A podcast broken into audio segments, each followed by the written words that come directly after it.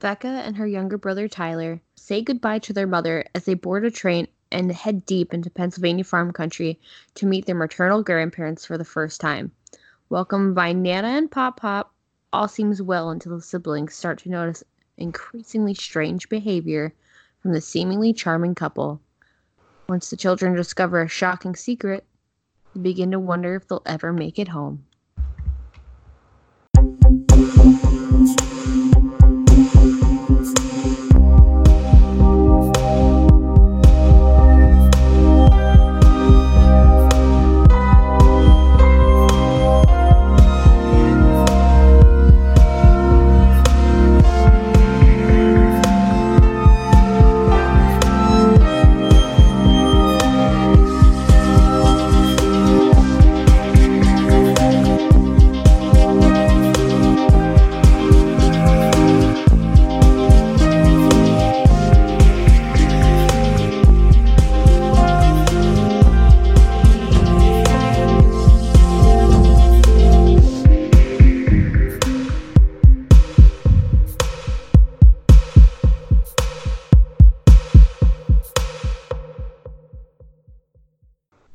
Hey everybody, and welcome back to another episode of Copulators Die First. I'm your host, Ash.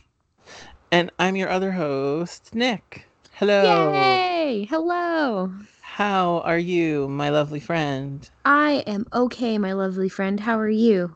I am doing pretty good for a Sunday. Ayo. And also, like, seasonal depressive disorders, like, kind of real, you know?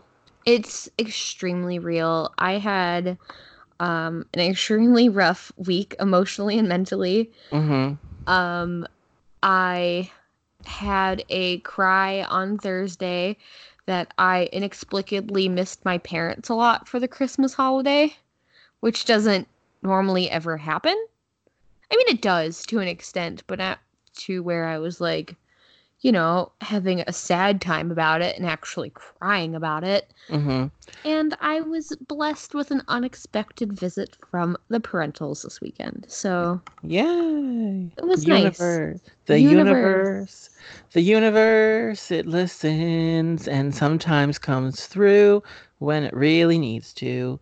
But like, I really enjoy the winter because I don't like being hot, but I feel like this year more than ever I'm like really super noticing that like 4:30 it's like dark. You mean it's midnight o'clock outside? Yeah, and it's affecting me in a way that makes me sadder than it usually does. And I think it might be because overall I'm happier in the other aspects of my life. I understand. So like, that's a good thing. But like, dang, I just like, I don't know. Like, for some reason this year, I'm like, oh, wow, it really does get dark, like super early. So like, la-duh, Nick, like, welcome to the world in winter. But it's the worst. Yeah. We only have how many more days until the winter solstice? Like, oh, I don't know. But approximately 10 days. Okay. So that means 10, 11, 12 days, because it's usually like the 21st. Yeah. So that means that there's like 2 weeks until my friend's winter solstice party, because they are Wiccans and they always throw this really great Yule party. That's nice. Yeah. And they like do the whole ceremony and they invite everybody to be involved. And I mean, it's a lot of heavy herb smells, ooh, you know, because they're burning a lot of things. Herbs and spices.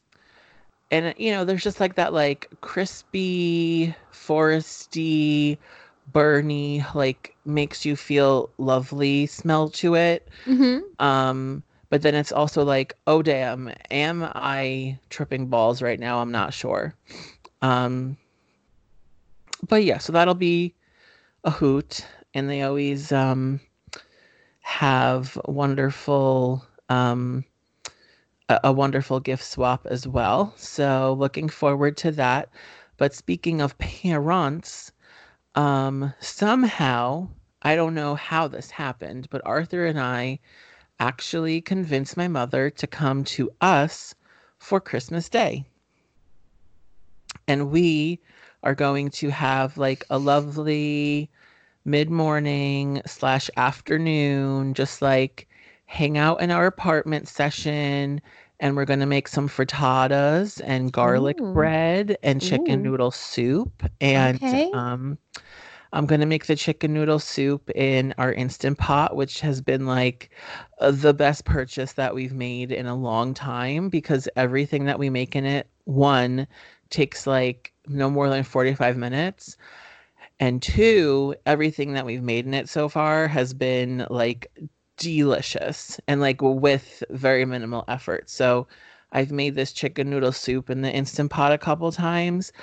And let me tell you, my sister loves her chicken noodle soup. So who doesn't? I love chicken noodle soup. Yeah. And I was like, who needs a full sit down meal? We already did that at Thanksgiving. Like, come over. We'll have picky foods. We'll have the eggs. We'll have the soups. You bring the cheese and the meats. And we'll make a little platter.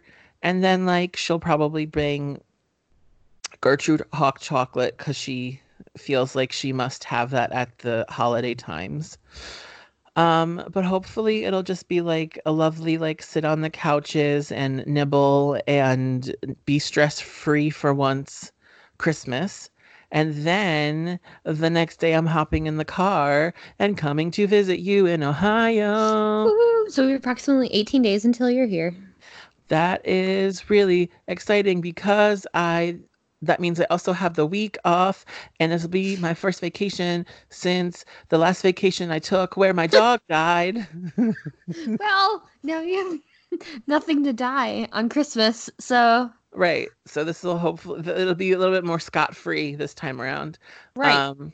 And I'm going to bring the Switch and all the games and the controllers so we can do semi-controlled substances and then play racing games, etc. Woo!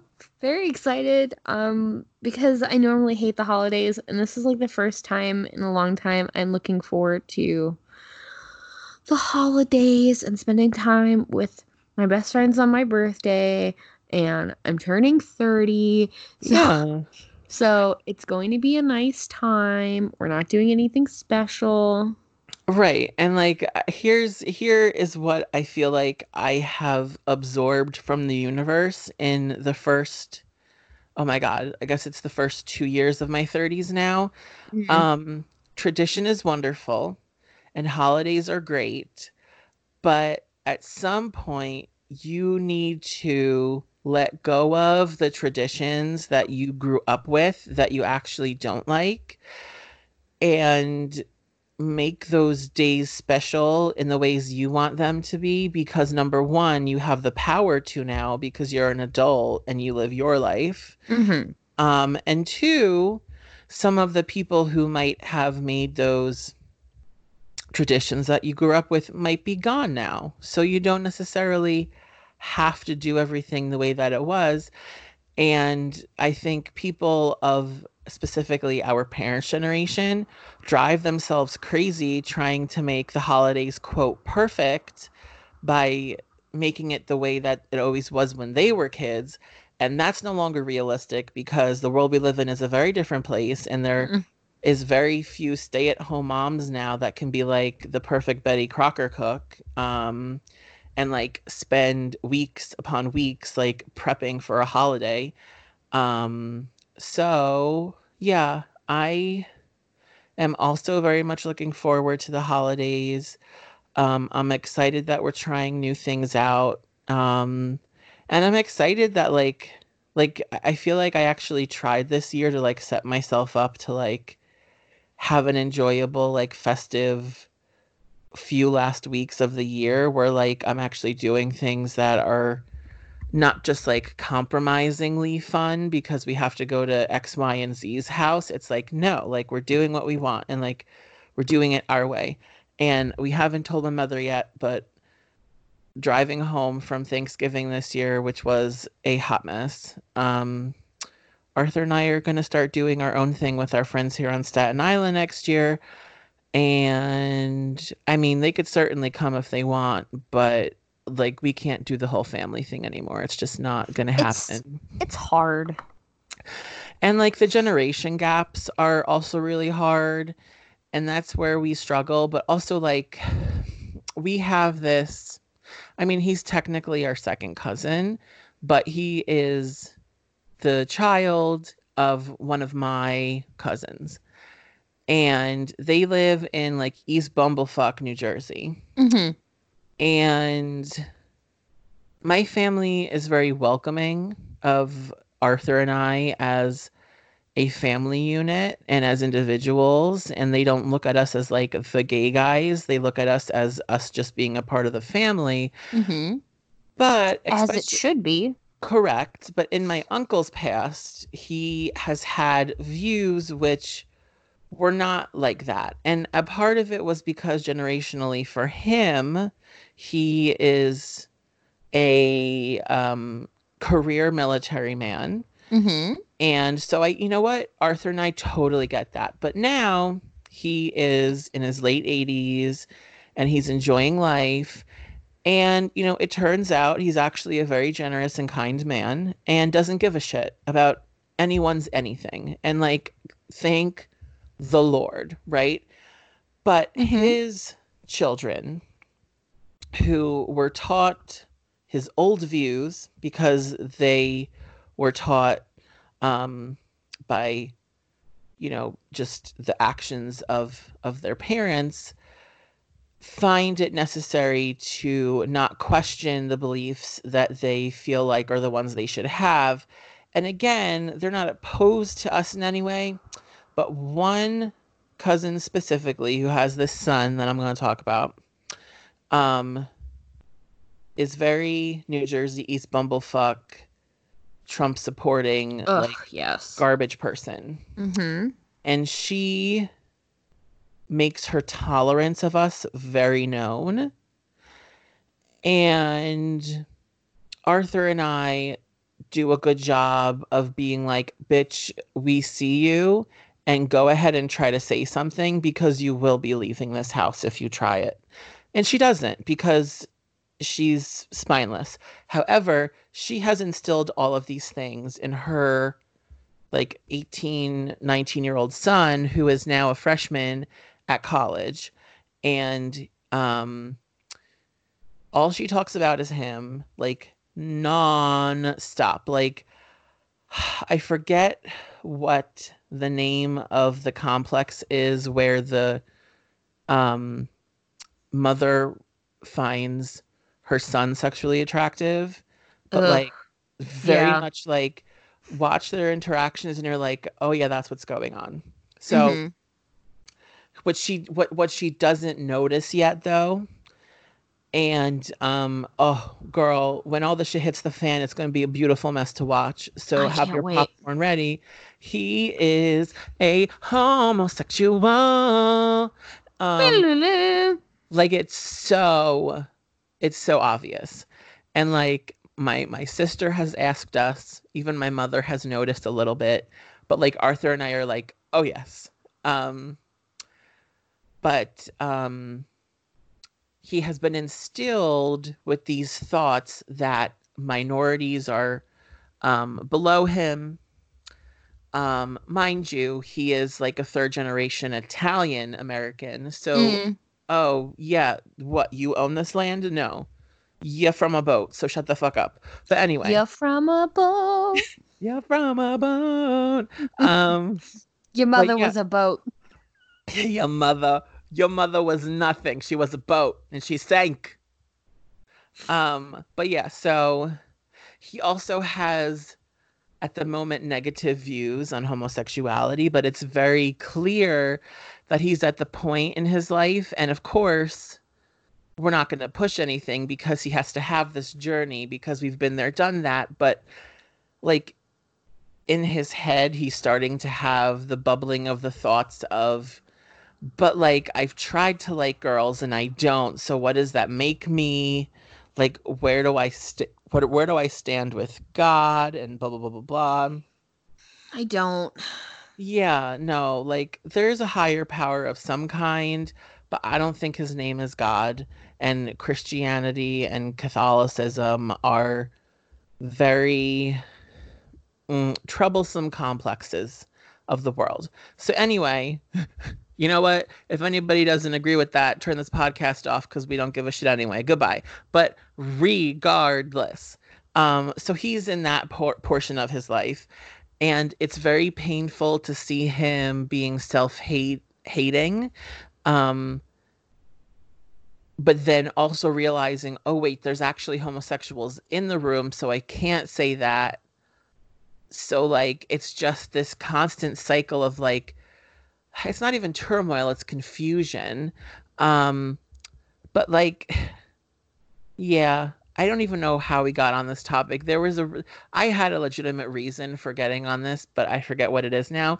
But to finish the story, because this is actually kind of funny, his mom tried to set him up with this girl, like, oh, my friend's daughter, she's pretty, like, ba-da-da-da. And he goes, oh, yeah, we started talking, and then I told her we couldn't date because she's a vegan. And he goes, I can't date no vegan. You know how much I like the meat. And Arthur and I almost choked at the Thanksgiving dinner table because we were like, yeah, you do.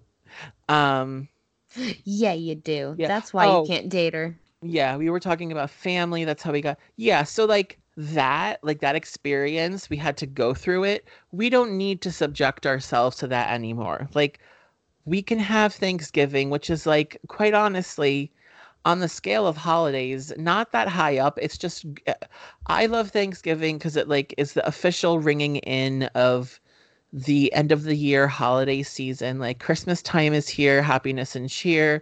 I really love the Thanksgiving Day Parade, and, like, my little, like, corny childish tradition is I really want to see Santa Claus and the parade, because then it's, like, the Christmas season and the holiday season, and that makes me happy. But it was just like, we could have done this at home and had zero stress. And infinite leftovers. Which would have been 10,000 times more delicious than the meal that we had. No offense to Marie, because we're still working on that blue cheese, which is delicious. Good for Marie. But beyond the blue cheese, her turkey was dry as expected and was not seasoned. She made sweet potatoes, and she literally just roasted sweet potatoes and did nothing to them. They were not seasoned at all. Gross. She made boxed stuffing. Mm-hmm. And then she made, like, Brussels sprouts that she didn't cook them all the way through. They were still raw. Oh, that's not good. And we were like, okay, fun meal we're having here. So anyway, yeah. Creating new traditions is healthy and good, because then as we grow older and, you know, I'm going to say Shaka Khan willing, because that's who I usually use as the name for my higher power. Sure. Have children of our own. We can then share our traditions with them and have them have the cozy, warm feelings of the holidays that we had as children. And then we can encourage our children to go out into the world and make new traditions of their own. But because we'd be cool parents, they would actually want us to be involved in their holidays, because it would be a fun fucking time instead of a complete disastrous landmine. Okay, but I think I'm done with my tirade. And that's the holidays. Yeah, in a nutshell. So, which brings us to our topic at hand. Exactly, which brings us to this week's movie. M. Night Shyamalan's 2015 The Visit, which I had never seen before. And I have seen, this is my second time seeing it. Mm-hmm. So it did give me a fuck me up a little bit. And did you a spook? It did me, like, it did me a few good jump scares. I don't think I was spooked, but I was psychologically tormented to an appropriate level for a horror movie. I was uncomfortable. Yeah, I was uncomfortable as well. And not, I mean, like, there's a lot of old lady butt, but like, I know that's not actually what made me uncomfortable. It was just like the whole, like, to me, the actual scary part of this movie is the human condition. Ain't it though? Yeah. And like how far it can go off the rails. And real quick. Illness. Yeah. Like super, super quick. Like, and like, I don't know. I don't know if this was intentional, but I feel like, especially with Nana, there were moments where you could really question, like, is this something beyond her, aka supernatural, or paranormal? Like, you know, is she being controlled by aliens? Is there a possession? Or is this really how fucked up her brain chemistry is? All of the above. Well, yeah, so there was a questionable. I think with Grandpa, with Pop, whatever. Yeah, Pop. It was very clear that he was just mentally ill and a patient of a psych ward who was somehow able to, through physical violence, escape. But like Grandma. Like at one point, the girl, the daughter, said something along the lines of, "It must be late onset schizophrenia," and I'm pretty sure late onset schizophrenia is not a thing, but it's very possible that this woman is schizophrenic because I feel like she was certainly having hallucinations. She was certainly having her uppers and downers. But then like everything but the, like, the weird throwing up in the middle of the night type of situations, mm-hmm. I feel like could have been explained by potentially one mental illness diagnosis. But then it's like, Bahashi maybe had just been driven mad by like some weird aliens that like she put her body into ocean and they took her body or whatever, like the whole story that she told. Mm-hmm. And then I feel like it was very briefly touched upon again by Pop in the cellar, where he basically had a line where I think M. Night Shyamalan was trying to show, like, oh, she is just crazy. And that story is a part of her illness where she, like, tried to drown her children in a suitcase at the bottom of a lake. Mm-hmm. And I was like, oh, okay, so then she's just crazy. But, like, I think M. Night probably did his homework, as he usually does, and like there was that one scene where the grandma like stood up on her chair and put the one arm in the air and then froze there. Mm-hmm. Like that was really creepy. It was really well done. But like that is something that like if you go to a mental hospital, like in the ward for like the severely incapacitated individuals, that is something you would see, but it does look like something out of like a paranormal possession movie, right? But like the brain can be that fucked up fundamentally that shit happens. So I think that's where a lot of like my uncomfortableness came from, because I think it was intentionally put on like the the fence of like, is she possessed or not? But like, also, no, they just crazy folk. Mm-hmm. Literally. Yeah. And so, yeah, I enjoyed it muchly. I actually, like, I really enjoyed the dynamic between the two kids. Like, they were really, like, they were fun and, like, oh, yeah, these are kids and they're siblings and they have their little funny things that they do, but they also hate each other at times because they're kids. Like, it was cute. It was endearing.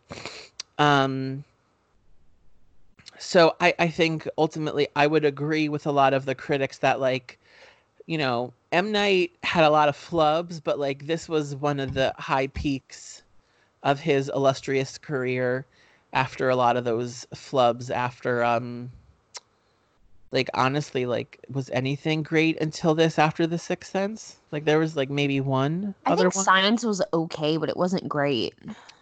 Yeah, like, and I think he does far better with psychological horror. I agree. I think when you add in creature features or ghosty friends into the mix with him, well, that's kind of the basis of The Sixth Sense. But like, but ultimately, The Sixth Sense was like a fuck with your brain psychological thriller, where like there were ghosts, but they all had very in-depth stories. Like, it wasn't just like a ghost thing to be a ghost thing, but like Signs was very much like an alien thing to be an alien thing. Mm-hmm. And then I kind of forget what else he's done because, oh, was The Village him? Yes. Oh, girl. And so was Lady in the Water. Oh, that's what I'm thinking of, Lady in the Water. Yeah, those two were... Not great. Not great. Like, I remember seeing The Village and laughing, like, I couldn't keep myself from laughing at the end. Like, I thought it was so ridiculous. Like, after all of this build-up, like, the highway's right there. And, like, and then I didn't initially see Lady in the Water for a long time. And then I think it was on like HBO or something late one night when I was up, and I just watched it because it was on. But like, you know, nothing was really pulling me in. Like this, like there was like a real intriguing human story here, and that's what made it very effective. I also didn't hate the kind of like documentary found footage aspect of it. I know that kid was really ambitious to try and create this project. Yeah, and I think the daughter is what made this movie for me, because like her through line had almost nothing to do with the horror of the movie, but the intersection of her through line, like trying to find forgiveness for her mother ultimately, and in that understanding her life a little bit better as a young adult, and then like all the other fucked up shit that dips into her through line, that was like really super effective, and that's what made this a good movie. Anyhow, let's jump into some exercises, shall we? All right, so what did you think was spooky, bitch? All of it. I mean, okay, so here's the thing. Katherine Hahn plays their mom, who I absolutely adore her. I think she's a comedic genius. Lets her two kids go stay with their estranged grandparents. Right? Correct. Yes. Mm-hmm. And in that estrangement, didn't think to check that the people picking up her kids at the train station were really the right people. Well, yeah. Ding, ding. So that actually brings us to another segment called How Could We Have Avoided This? You could have avoided this by perhaps driving your children yourself. Right. Especially if you have a car, you live in New York City. Like, yeah, it's annoying, but, like, it's not that big of a fucking deal. The other thing in association with that is, how do these kids know who they're looking for getting off the train? Well, yeah, there's... That whole thing was problematic because if you haven't spoken to your parents in literal forever, 15 years, yeah, and then you're like, oh yeah, you want to see your grandparents? Well, you want to see your grandchildren? Well, I'm not coming, but they can come for a trip. The first meeting, the mom should have definitely been there. I would have not let my kids go by themselves, period. Yeah. Like, there needed to be an afternoon visit, like, in a middle ground place. Like, I don't know, a McDonald's. A Cracker Barrel? Yeah, exactly. Somewhere in between the 2 points of existence where you are confirming these are your parents and their intentions are good, because that's just how the world works. Like, it in all essence here, she got a rando call from her estranged parents, has not seen them, like, literally doesn't necessarily even know what they look like. Because she hasn't seen them in forever. And only through the transaction of a phone call or an email or whatever, you're agreeing to have your two children who are the light of your life travel, like, 3-4 hours to East Bumblefuck, Pennsylvania, which is far worse than East Bumblefuck, New Jersey. Mm-hmm. And stay on a farm in the middle of nowhere with your parents. And, like, I understand, like, she was drawing from her experience of being these people's child, that it's probably harmless and whatever. But Lord knows sometimes family is the most evil of all the evils in the world. And that is not even taking into account what actually happens in this movie. That's just in general. So yeah, there should have been some type of meeting prior to this little vacation for the children. And yeah, so that's how this could have been avoided. But also, this whole premise to you is what is spooky, bitch. What's spooky to you? Oh, girl. Mostly, give me your notes as somebody who hasn't seen this. So mostly just Nana in general. Yeah, Nana makes me pretty uncomfortable. I recall seeing the commercials for this movie in 2015 and being very uncomfortable about the "Can you please clean the oven for me" stuff. Oh, yep. Because you really got to get in there. Yeah, I was convinced it was like a Hansel and Gretel situation. Yes. And I actually went into this movie thinking it was going to be something like... Me too. Creepy, kooky, alien, I don't know what. Like Haunted, Christian Anderson, maybe? Whatever. Yeah, like something like that. I thought it was going to be more supernatural than it actually was. But like... It was more natural than supernatural. Yeah, but I mean, yeah. So like the whole... and like, yeah, you turn the oven on. Like, unless you lock it... and like the oven wasn't preheated, so this girl was in mostly no danger, but at the same time, no one should be asking somebody to crawl all the way. Like, how big is this? Like, no oven should be large enough that a child has to crawl into it. I know, it's a child's bigger than a turkey. And like, that was, the girl is like 13, 14, 15 ish. Yeah, I think she's supposed to be 15. Like, how is she even small enough to climb into the oven and completely get in there comfortably to begin with? Especially to clean it. Yeah. You need elbow room for that. Yeah. And then, yeah, I mean, Pop was like, honestly, to me, he was like, whatever. Like, yeah, he had his mental issues as well. Clearly, he had some type of psychological thing where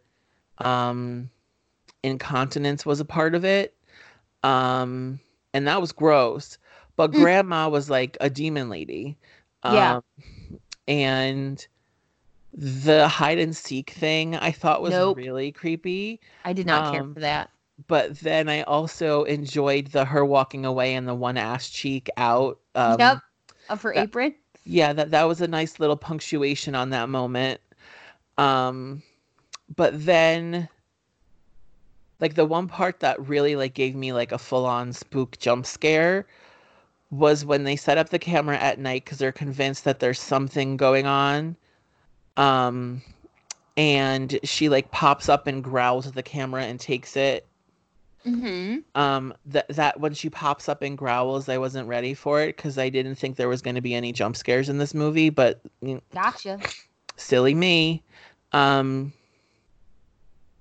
yeah, no, she was definitely the scarier out of the two because she was far more unhinged and yes. Yeah. So Nana scared me. I'm trying to think, is there anything else that was like, no. I mean, in general, I was quite uncomfortable with the whole, the children kept discovering different weird things. Yeah. And then they kept writing them off. Like, I think up until the grandpa keeps a collection of diapers in the barn thing, I would have been like, okay, fine. Like, they're just eccentric old people. Like, he's a macho man. Like, he grew up that way. Like, he has his pride. Like, sure, I get it. Like, especially if he's collecting them and then after a while taking his collection and burning them in the fields. Like, okay, whatever. But then, like, any of the night stuff, like, honestly, I think even backing up before then, Grandma walking across the stairs and like vomiting multiple times, I would have already been like, oh no, we gotta go.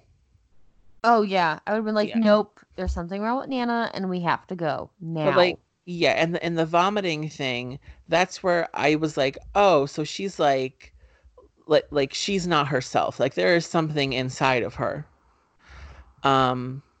But no, she's just like, she's probably schizophrenic, like severely schizophrenic, like no bueno. And clearly they're both off of their medication because they have escaped from the hospital.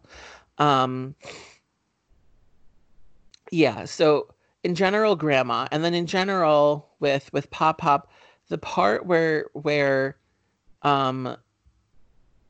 girl finds the grandparents in the basement. Becca. Yep. When Becca finds the grandparents in the basement, and then Pop is right behind her, and he explains to her how her grandparents were so excited to finally be meeting them, and Pop and, you know, Nana were like, this sounds like a lovely time. We want to have it. Like, just the thought of that, like, being a thought that they had and then stuck with, I was like, oh no, these are two individuals that do belong in a mental asylum in straitjackets because they are physical and it's no good. And like, how did nobody notice that they escaped? Like, on a more realistic level, like, right, whatever. So yeah, sounds like malpractice and negligence to me. I mean, someone's gonna have to figure out how to deal with the fact that there's this woman's dead parents in the basement, and like, yeah. So I will say I enjoyed the documentary stuff because it gave it like a real human touch, especially with like at the end, like after they had already been rescued. Right. Well, they actually weren't rescued. They were just taken by the police after they saved themselves, but whatever. Like badass kids. But when mom was like, you know, I can tell that a part of why you went there was to try to get closure and forgiveness for me, but I want you to know that I never needed that.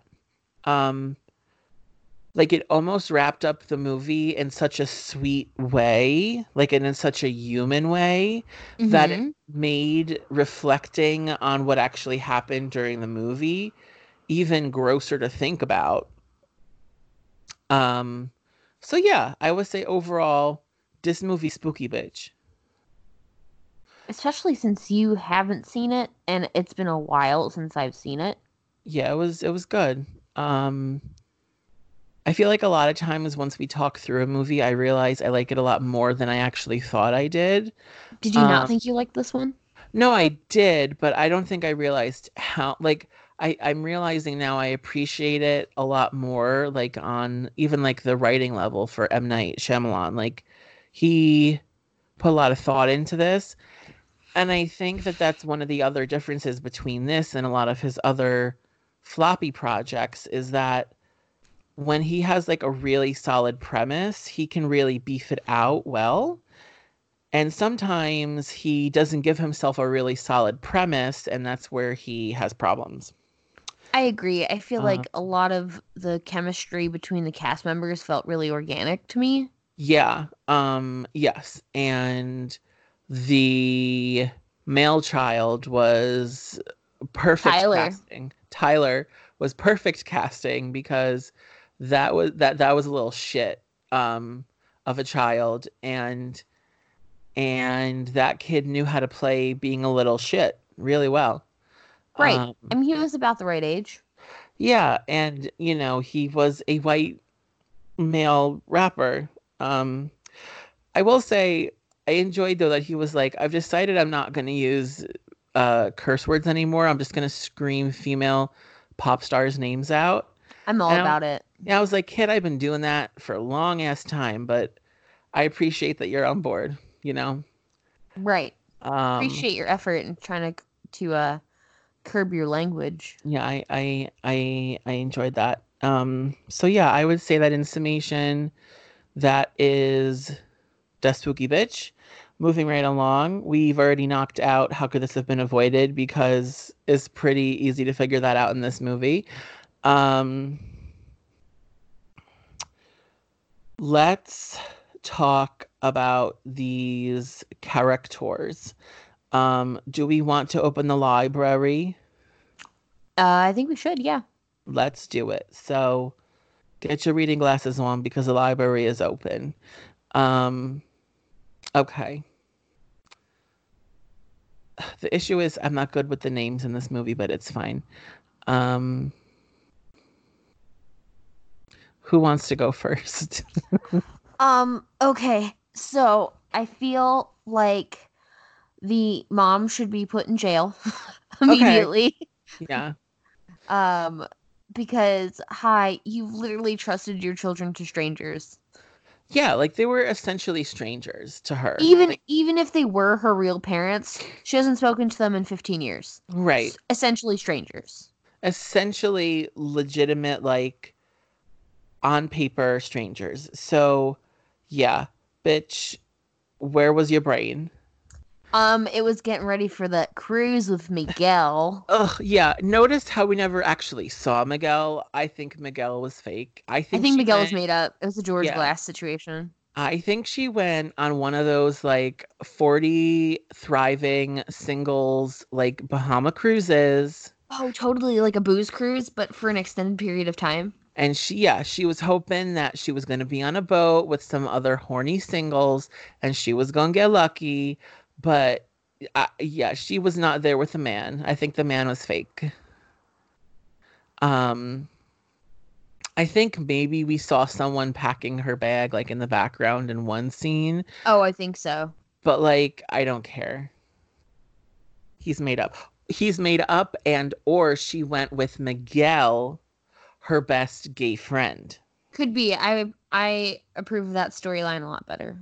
I mean, either way, she was looking for the nookie, but she got none.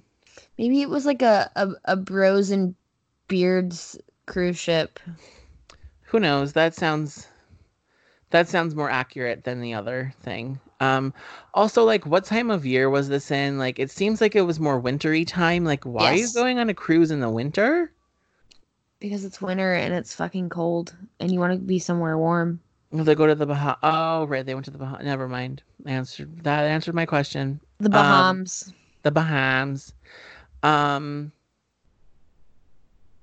Right. So, mom should be in jail. Case closed. I really did not enjoy the subplot of the white rapping child, Tyler. Oh, I didn't either. It was very unnecessary to his character development, I feel. Mm-hmm. And this boy is like tops 13. He is 13, I think. Wow, I've been really good at guessing ages by accident. Yay! He should not be talking about women in the manner that he was. His dick has never gotten wet. And if he talks like that, in the continuation of his life, it will not get wet. Also, I get that, like, you have daddy issues, but, like, this, like, masculinity complex that you have, enough is enough. Like, you're clearly a creative kid. You're into music. You're a significant germaphobe. And boy, what was that, like, mental break that you had where you broke Pop's, like, head in the refrigerator door? Broke it. Like, there was that whole thing about, like, football. Like, it seemed like his germophobia stemmed from some experience in a football game when he was younger and his father forcing him into being on the football team. But that didn't fully track for me. Like, how does A equal B here? You know? I don't see how being in, like, a little league and not properly blocking the dude that you're supposed to be turns you into a germaphobe. Like, unless, like, some dude, like, shat on his face or something. Like, I don't... Which brings us to our next segment. Oh, girl. Things that will traumatize me till the end of my days. Was it Pop shoving his dirty diaper in Tyler's face? Yep, that's the one. That was pretty fucked. Also, Pop takes a monster turd. Well, it seems like he was having loose bowel movements, right? There was a pretty big log in that diaper. Oh, I do not think I was looking that closely because I was already like, no. Oh, this is the first time when he found the turd in the shed.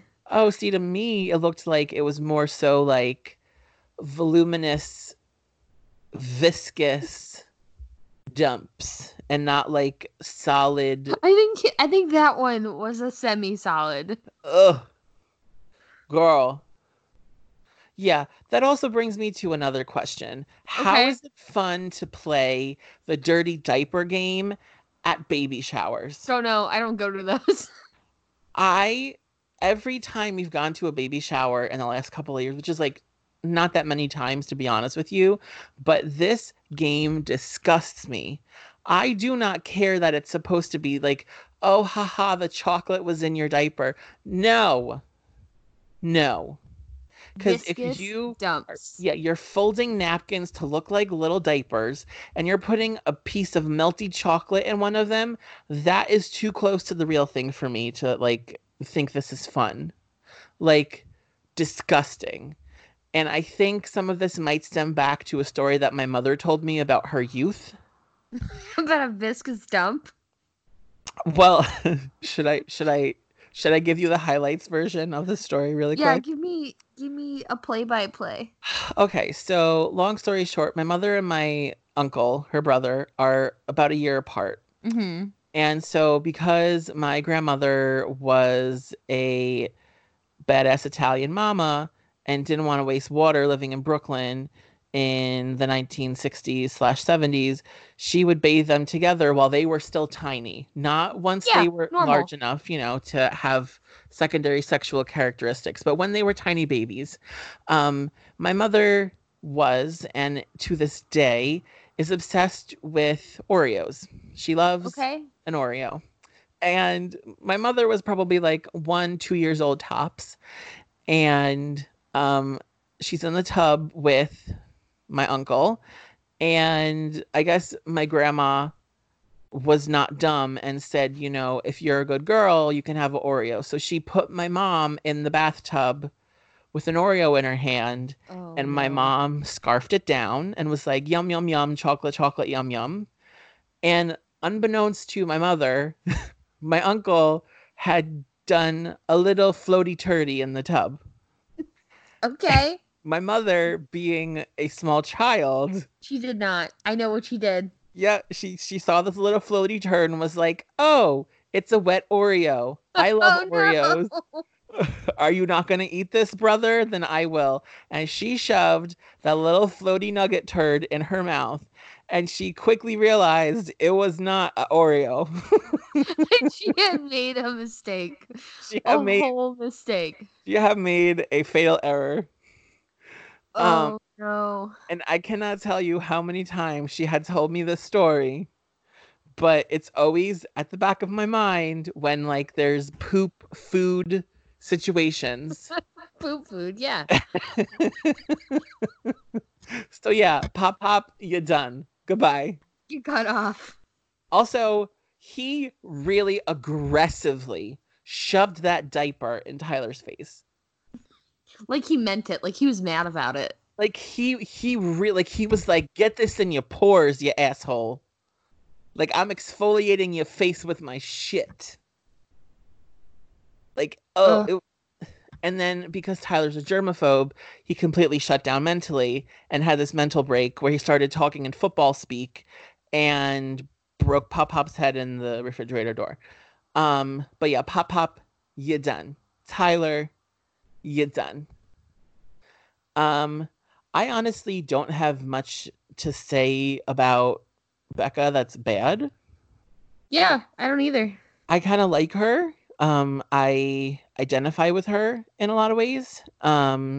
She is kind of like a fixer in her life. Mm-hmm. And I think, Lord knows, we both are kind of the fixers of our family.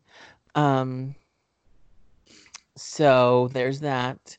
But yeah, I mean, what is there to say about Nana? The bitch is cray. Literally and figuratively. I don't even want to say ill about her because I'm scared she'll come to get me. But good on Becca for being like, you just smashed my face into this mirror. Well, cool. I'm going to take a sharp piece of it and kill you with it. It was probably for the best. Oh, it was certainly for the best.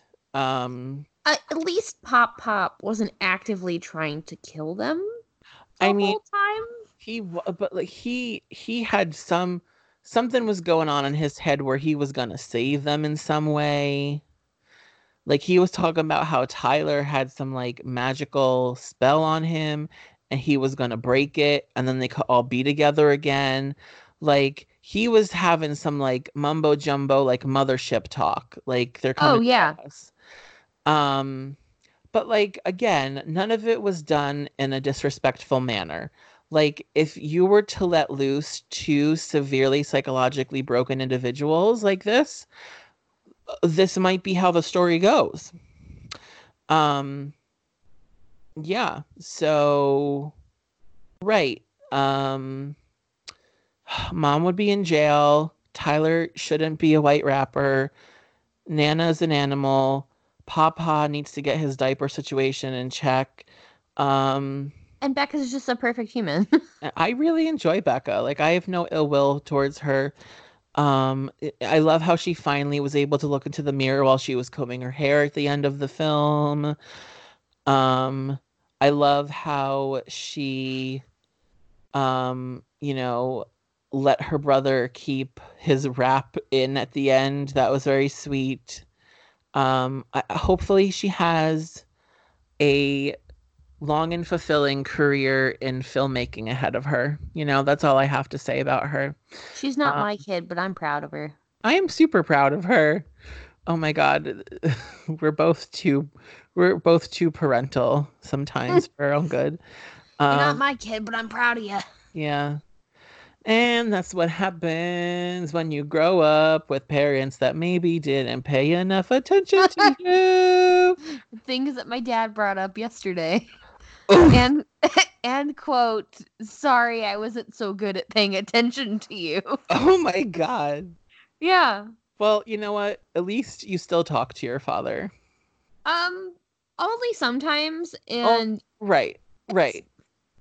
I've learned in my nearly 30 years of existence, you allow the behavior to continue. Correct. Yeah. So in my defense, I do believe that he made an actual effort this week and to spend time with me and get to know me as an adult. I love that. I will say that growing up in the Springfield, I always really liked both of your parents, but I recognized what was going on with your dad because it was going on with my dad, except where your dad is now stepping up a little bit, my father completely crumbled into a jelly log of a human being and lives in the basement of a woman's chiropractic practice, like 2 towns over from where we grew up, and doesn't ever leave, and basically has a dog held captive with him there because he doesn't walk his dog very much. And he feels like he should have a dog as a support animal, but he chose a breed that is very active and needs to run a lot. And he lives in the fucking basement of a building. And I also haven't spoken to him for like probably 2 or 3 years at this point. And sometimes that's for the best. I talk to my dad about once a month, and that is plenty for me. Correct. Yeah, no, I... Know your boundaries and respect your own boundaries. Yeah, and at this point, I would say that, like, if he were to reach out, it would probably because, like, he just had an operation and wanted to let me know. Like, that's where we're at with our relationship. But, like, at least he recognizes that now. But yeah, enough about my childhood trauma because I am a well-adjusted human being in my adult life. JK, not fully getting there. Haha. JK getting there. That's the story of my life. Who girl. Apparently this movie really brought up a lot of the holiday family emotions for me. So I feel the same, and I thought that's why this one would be a good one to do. Yeah. Yes, when you said we should do The Visit for December, at first I was like, huh? And then I was like, oh, duh. Yeah, that makes perfect sense. And now that I've actually seen it, I am glad that we chose this film. But you know what? The library is closed now because no one needs to know more of my human emotions than they already do. So let's get through our last couple ones. Fuck, marry, kill. I don't think we can apply fuck, marry, kill to these children. I mean, you could, but it would be wrong. Yeah. I would definitely kill Nana. Oh, girl. Yeah. I would marry their mom so I could be like, you're being a really bad parent, let me help you. Yeah, and like she's also trying, but I don't think she realizes where she's doing wrong, you know. She did not adequately express the severity of the situation of like, those aren't your grandparents enough for me, I feel. No, yeah, and she was like those aren't them. She call was the like cops. Yeah, she was already at home. Like, she had gotten back from her trip. She's sitting in her apartment, like their apartment. Like, I don't know, like, my first instinct would not have been to call the cops. It would have been to, I am coming right now. I'm going to call the cops while I'm coming to you. Not, oh, fuck, they're not picking up. I guess I'll come and get you. I would be calling them while en route. And, like, she said that only after her lazy ass was like, oh, no, they're not picking up. No. You should have been in the car immediately. Oh, yeah. I would have been like, hey, I got back from my cruise already. I'm going to come pick you up early. I hope that's okay. Right. Yeah. Me. Okay. So you would marry her to make her a better parent. Yeah. Kill Nana. Yeah. There's no fuck option for me. Okay. I'm going to say I'm going to fuck Miguel because he's probably not real. So that's whatever. Fair. I'm definitely killing Nana. I feel like, okay, so this is like a super gay answer, but okay. Here's who I would marry. I don't expect anything less from you. All right, so I actually need to pull up the IMDb page for this. So, uno momento, because I just had it open, and of course I closed it like I always do because I think I'm not going to need it, and then I need it. But while it's loading, the neighbor that comes over and gives them like the blueberry crumble or whatever. Mm-hmm. So I saw her face and immediately it was like, oh my God, she's Celia Keenan-Bolger. Okay. Her character's name was Stacy. So Stacy that brought over the cobbler and then they actually killed her. Like they hung her. Yeah. So Celia Keenan-Bolger is actually, better known as a Broadway performer. She was in the original cast of the 25th Annual Putnam County Spelling Bee, which is a really great musical. Mm-hmm. And her character in the musical has big parental problems where she has an absent mother and also an absent father. Mm-hmm. And they sing this like 10-minute long, beautiful song that is very tear-jerking. But it's gorgeous. So I saw her and I was like, oh my God, I know you. And then I was like, oh no, she gonna die. So I would marry her in the hopes that I would save her from her fate. But also, I'm not marrying Stacy. I'm really marrying Celia. Celia. So. That counts. It counts. And it was gay. And it was so good. It was so gay. It's so gay. It's so good. All right. So that brings us to our last two segments, recommendations and jack-o'-lantern ratings. So which one would you like to do first? Let's do pumpkins. Okay. I'm going to give this 4 pumpkins. Okay. I was also thinking 4 pumpkins. Especially because I've seen it twice and enjoyed it thoroughly both times. Yeah. All right. So that means we gave it an 80 out of 100, which is just about 20% higher than IMDb and Rotten Tomatoes. However, we're right on par with Google users who always love every movie in the world.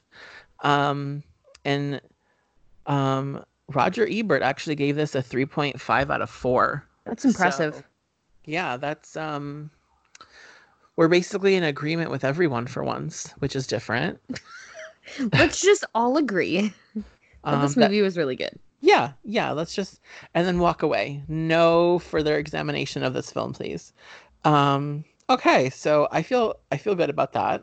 Okay, so wrapping up before a little gay meeting, recommendations. What recommendations do you have for this week of December? I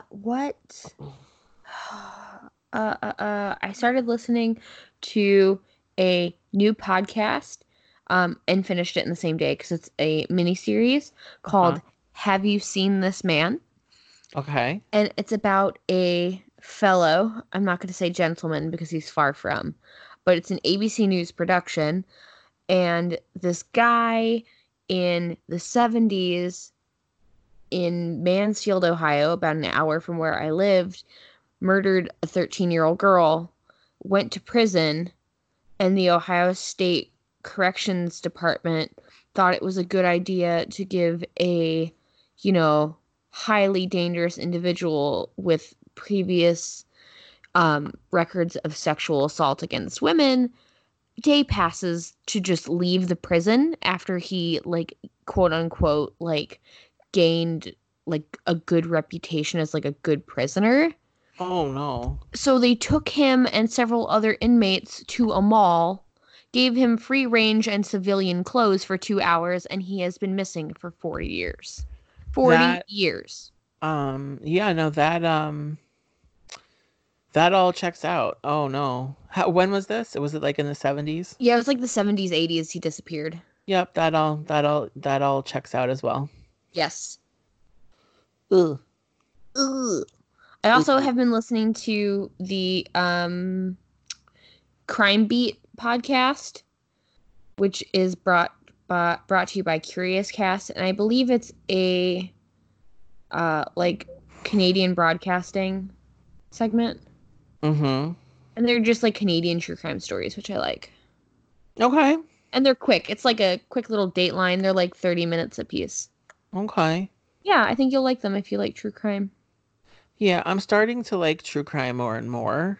Because I feel like in the past, I've, like, listened to a lot of it at once and then gotten super burned out and depressed by it. But I think there's, like, enough of a variety and flavor now that, like, you can pick and choose your adventure for the day. I agree. Okay. What are your recommendations? Oh, girl. So let's start out with podcasts. The first thing that pops into my head is if you like country music at all, and or Dolly. So especially if you like Dolly Parton. I do. You should really look into WNYC's Dolly Parton's America. How'd you know? I was just scrolling past that. Oh, my God. So we started listening to it on Thanksgiving Day on the drive to and from my uncle's house because we knew we were going to have some time in the car. And the episodes are like a neat 45 to 50 minutes. But it's basically like the deep dive into Dolly Parton's music catalog that she's always deserved. Good. So it's like actual interviews with Dolly Parton in current day, just like mixed in with stories and interviews with other people. Obviously having to do with Dolly Parton and her career and all of that jazz. But it's really great. It only makes me love Dolly Parton more. And, like, I'm not really sure how it's possible for me to love her any more than I already do. But, like, they treat her with such respect. And it's so fantastic because, like, there's so many country men that have had their song catalogs as songwriters, like, celebrated, exalted, like, forever and ever. And, like, Dolly Parton is a legend and an icon for everyone, but nobody ever really gives her the credit for being, like, an amazing songwriter. Like, she has written so much fucking music. And her career has been, like, so long and varying and like, also, like, I don't have to tell any of this to any homosexual in our age bracket because they all know this already. But regardless, if you haven't listened to Dolly Parton's America, you should 110% do it.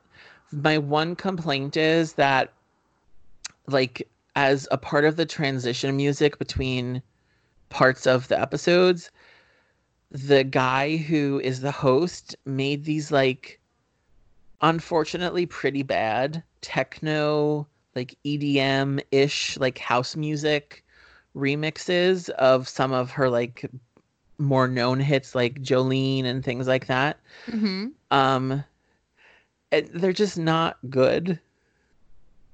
And it's like, ugh. Like, Dolly Parton didn't need to have, like, a remix of this song. Like, it's fine. Like, you didn't have to do that.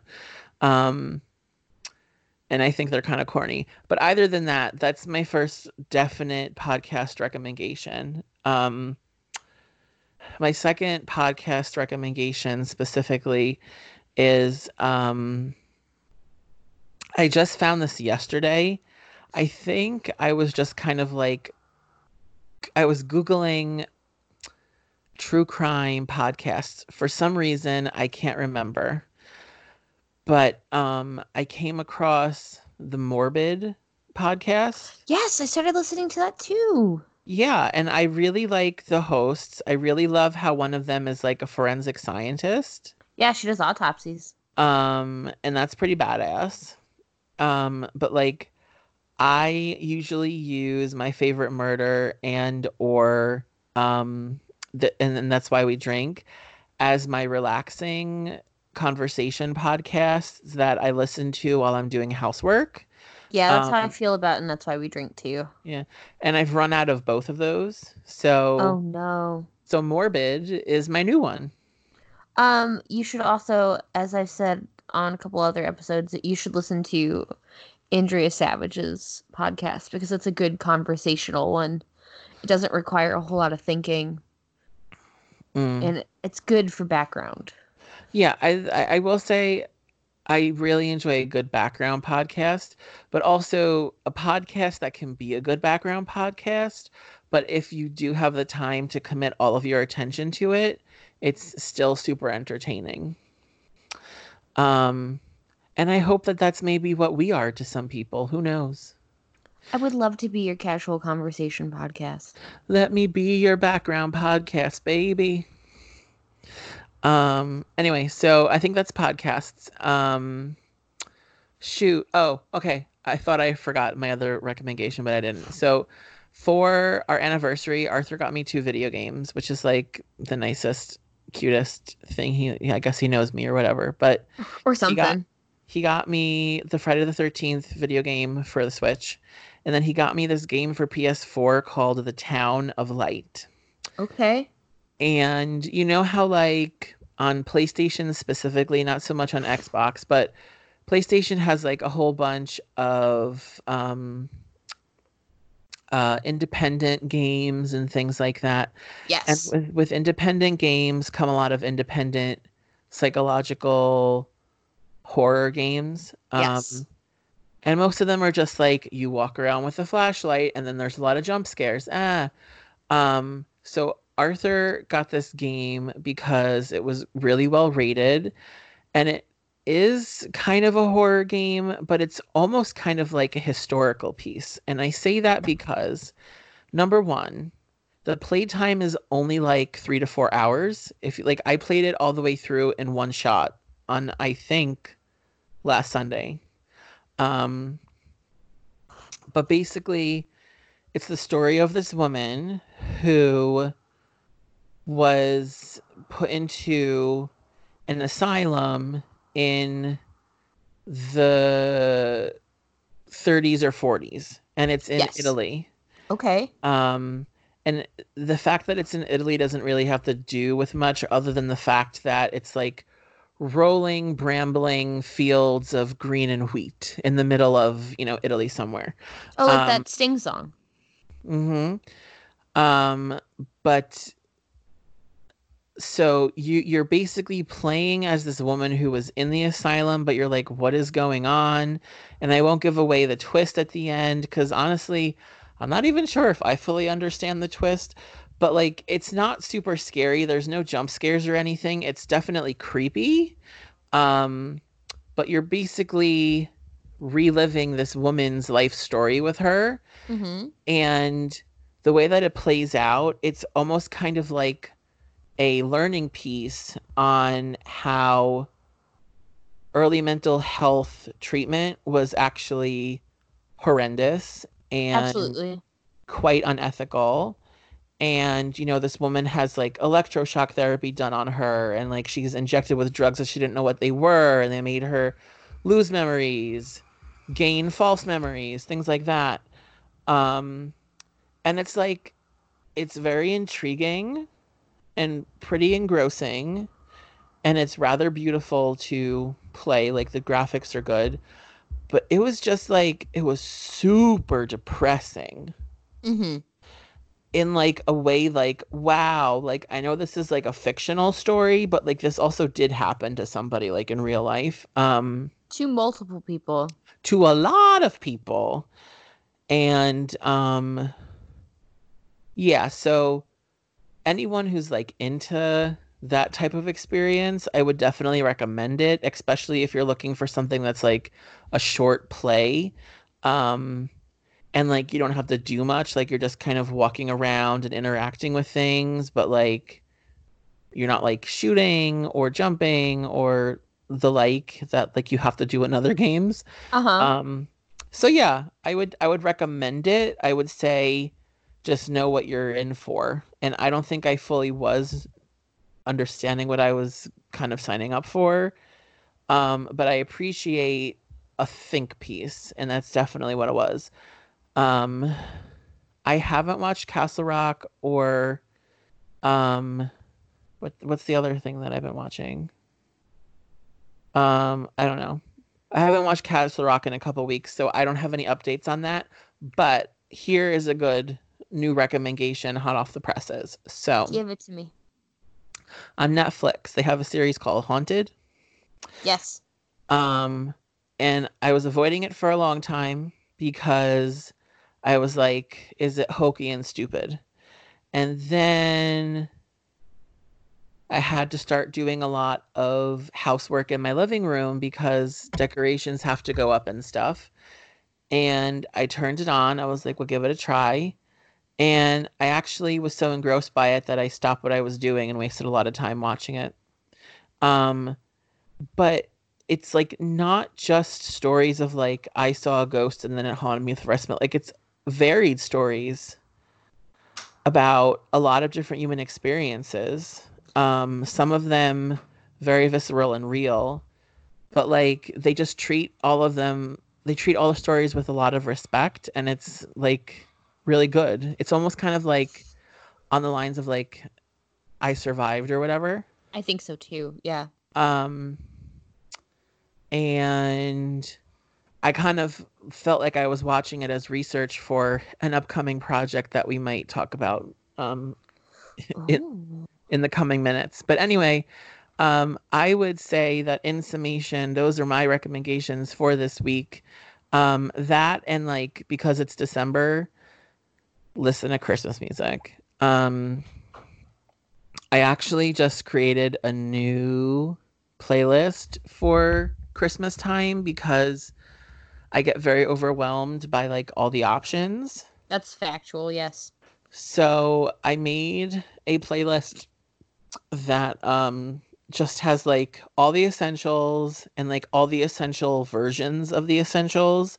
Mm-hmm. And then like all of the artists that like I love. And like I've also gained a lot of new songs in dating and then marrying Arthur, because our tastes in music are very different. So like his Christmas playlist is a lot more like rock, R&B than mine would be, minus like Whitney Houston, because hello, obviously I listen to Whitney Houston. But so the playlist is called Ho Ho Homo, HOHO-HOMO.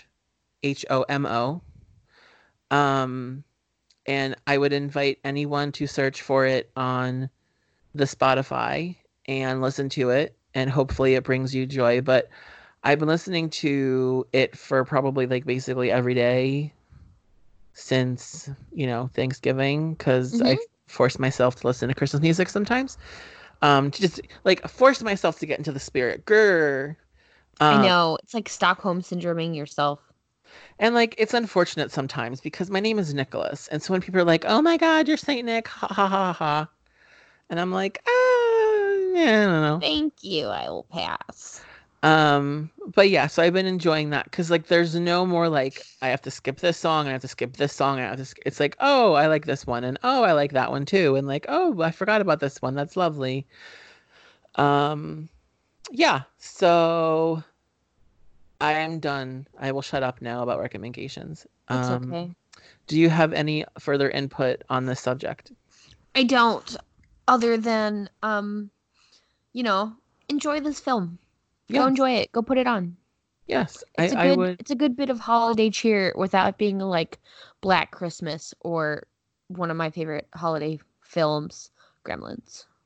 Yeah. Yeah. And like public service announcement, we are not doing those movies such as Black Christmas, the original, or Gremlins this year, at least. We already have plans for our movies. But, you know, I think we wanted to keep things lighter and stupider than big, heavy franchises this year. So, exciting things to come in the next few festive weeks. But anyway, back to what I was saying before about upcoming projects. Do we want to very briefly give everyone a sneak peek into what's going on in our heads right now? Okay, just do it. I know you want to do it. Okay. I mean, I just it's a really not great kept secret because Nick and I are both very excited about a coming project. Yes. So, as some of you may be aware, Ashley specifically has been guest hosting another podcast called Toil and Trouble, the podcast of the macabre, which is hosted by our dear podcasting friend, Tori, and we've both been on a couple episodes. Ashley's been on a whole bunch of episodes. Yeah. But in being on it and me listening to it more and more because Ashley's on it, and I also genuinely like the in-depth looks of things that Tori does because, like, she do the research. Like, she not joking. And we've also like recommended that podcast 10,000 times. And if you still haven't listened, you probably should. But regardless, you definitely should because Tori is like the real life version of Velma from Scooby-Doo. I love that. I love that so much. I feel like that's actually one of my inspirations in life. Like Thelma. I can't find my glasses. Sometimes actually that's not true. I always know where my glasses are. Same. They're on my face. On my face. Yeah. But anyway, in diving into more the world of real life weird and spooky things, the macabre, the paranormal, the supernatural, Ashley and I kind of realized that a big part of the foundation of our friendship was also doing spooky in real life things, such as going to graveyards, talking about haunted places, going to haunted places, etc. And we felt like we love Copulators Die First, but we also really love the spooky and the macabre. And so we want to explore that avenue as well. And in saying that, Copulators Die First, starting in January, we'll be going to a every other week podcast. But don't worry, we will fill the other weeks with our new offshoot podcast called Paranormal Pansies. Ba-da-ba! So Paranormal Pansies will be the two of us, same people, different subject. Same podcast time, same podcast place, just different podcast subjects. And this is going to be really cool for us because we can actually delve into the real life things that have inspired a multitude of horror movies, not just comparing one real life event to one based on real events, horror movies, but like we can look at broader subjects. We can look at true crime stuff. We can look at aliens. Are they real? We can look at, other types of creatures that I forget the term for them. Are they real? Cryptids. That one, cryptids. Yeah. Mm-hmm. So all the things. And also in listening to this podcast, as I'm sure you're aware, I am very analytical minded. And I think in our youth, I was far more of a believer in the paranormal and the supernatural. And I kind of grew out of that a little bit. But now in my 30s, I'm starting to really like sink comfortably into the thought again of like, there's other weird shit on this planet. And I think I'll have to be convinced a little bit more than I was in the past, but I want to talk about it. So we think it'll be a really fun dynamic where Ashley's a believer. I'm kind of a believer, but not all the time. And we're just going to have really super fun and friendly discussions and potentially debates about events and topics and really get into the nitty gritty of it. And, it'll be another journey for you guys to go on with us. And we're super excited. As always, CDF was kind of like the seedling that blossomed our adult friendship after kind of our teenage friendship dying on the vine. So this is just more of an excuse for us to be best friends and do fun things. And maybe we'll have guests, but not right away. In